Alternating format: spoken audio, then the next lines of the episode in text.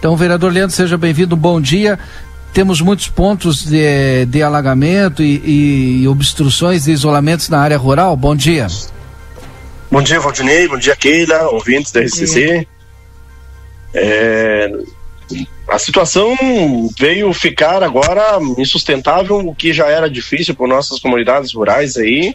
É, só vieram ficar piores a partir desse momento, né? Então, as últimas horas, a, a, é, pioradas das quantidades de chuva, só nas últimas 24 horas aí você tem é, é, mais de 100 milímetros, porque dá para mandar relatos que chegam para a gente aí.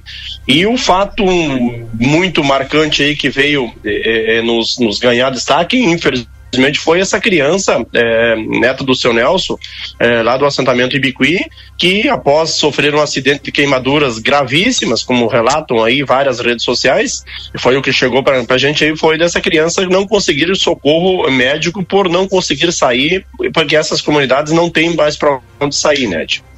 É, felizmente, o relato que essa madrugada aí os bombeiros conseguiram ter um encontro com a família, conseguiram chegar mais perto e a criança está tendo atendimento médico. É, as estradas que já eram coisas é, precárias, era a pauta dos últimos dias que nós viemos conversando aí nos estúdios da RCC, dialogando com o governo municipal. Inclusive, havíamos sentado numa mesa de negociação para junto a direção dos assentamentos, a direção do MST, a Cooperford e o nosso mandato, conversando aqui para nós buscar um plano de emergencial de recuperação, para poder as linhas escolares voltarem a funcionar decentemente, para poder as atividades de produção, seja quais forem, terem eh, condição de serem feitas, eh, até que se começou na região da faxina ali fazer esse, esse, esse roteiro. Porém, no dia seguinte desandou água desde quarta-feira e até agora aí o que nós temos é, é só é, é, paralisação de tudo, rota do leite, as rotas escolares e esse caso é, da criança que se queimou aí com frasco, com vasilhame com gasolina é, e acabou a criança de dois anos está com queimaduras é, severas, né? Então, é, nós entendemos a situação que foge do fugiu do, do, do normal, mas as, é, é preciso o governo municipal agora fazer essa agenda das estradas a agenda principal é, de, de, de atenção para Santana do Livramento quais os pontos de isolamento, né? E se tem alguma ação que o vereador, a partir de agora, deve fazer, vai buscar novamente o executivo para detalhar e, e, cobrar esse organo, organograma aí, esse cronograma? De vez, já vimos cobrado do executivo uma decretação da situação de emergência já vimos cobrado num outro momento aí as condições. Aí o vice-prefeito me diz, alegava que não tinha como quantificar. Rota do leite é financeiro, é no resultado final lá perde a, perde a cooperativa e principalmente perde o produtor. Esse sim perde lá porque vocês viram leite sendo jogado fora aí porque não tinha o que fazer mais aí lá, no caso lá do assentamento São João. Então nós temos problemas com a comunidade lá do assentamento São João, lá no Cochilho de Santo Inácio, nós temos problema com os assentamentos no entorno do Munhoz, aí falando agora específico isolado, todo o assentamento Ibiqui, ontem de tarde pessoas não conseguiram retornar para o assentamento que estavam na cidade. E pessoas lá precisando vir, como é o caso dessa criança, é, lá do assentamento de Bicuí, não conseguiu, é, já estava mais de, de 24 horas, não conseguiu socorro médico. Assentamentos aqui na região do Cerro da Cruz, o relato de várias pessoas ali, tem uma baixada muito grande que inunda ali, um trecho grande que nunca foi resolvido, não só por essa administração, mas por outras que vieram tanto também.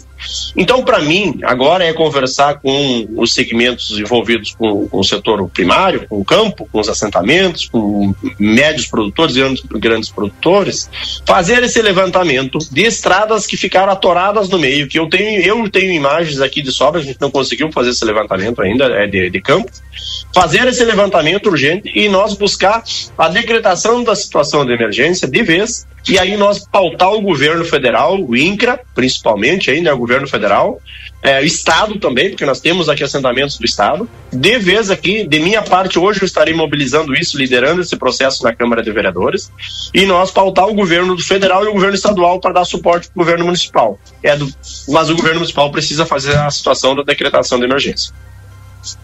Obrigado, vereador. Acho que a principal informação nesse momento é a questão da decretação da situação de emergência, o levantamento e a decretação para poder é, daqui a pouco é, ficar preparado para receber alguma verba, algum, enfim, do governo federal, do governo do estado, né?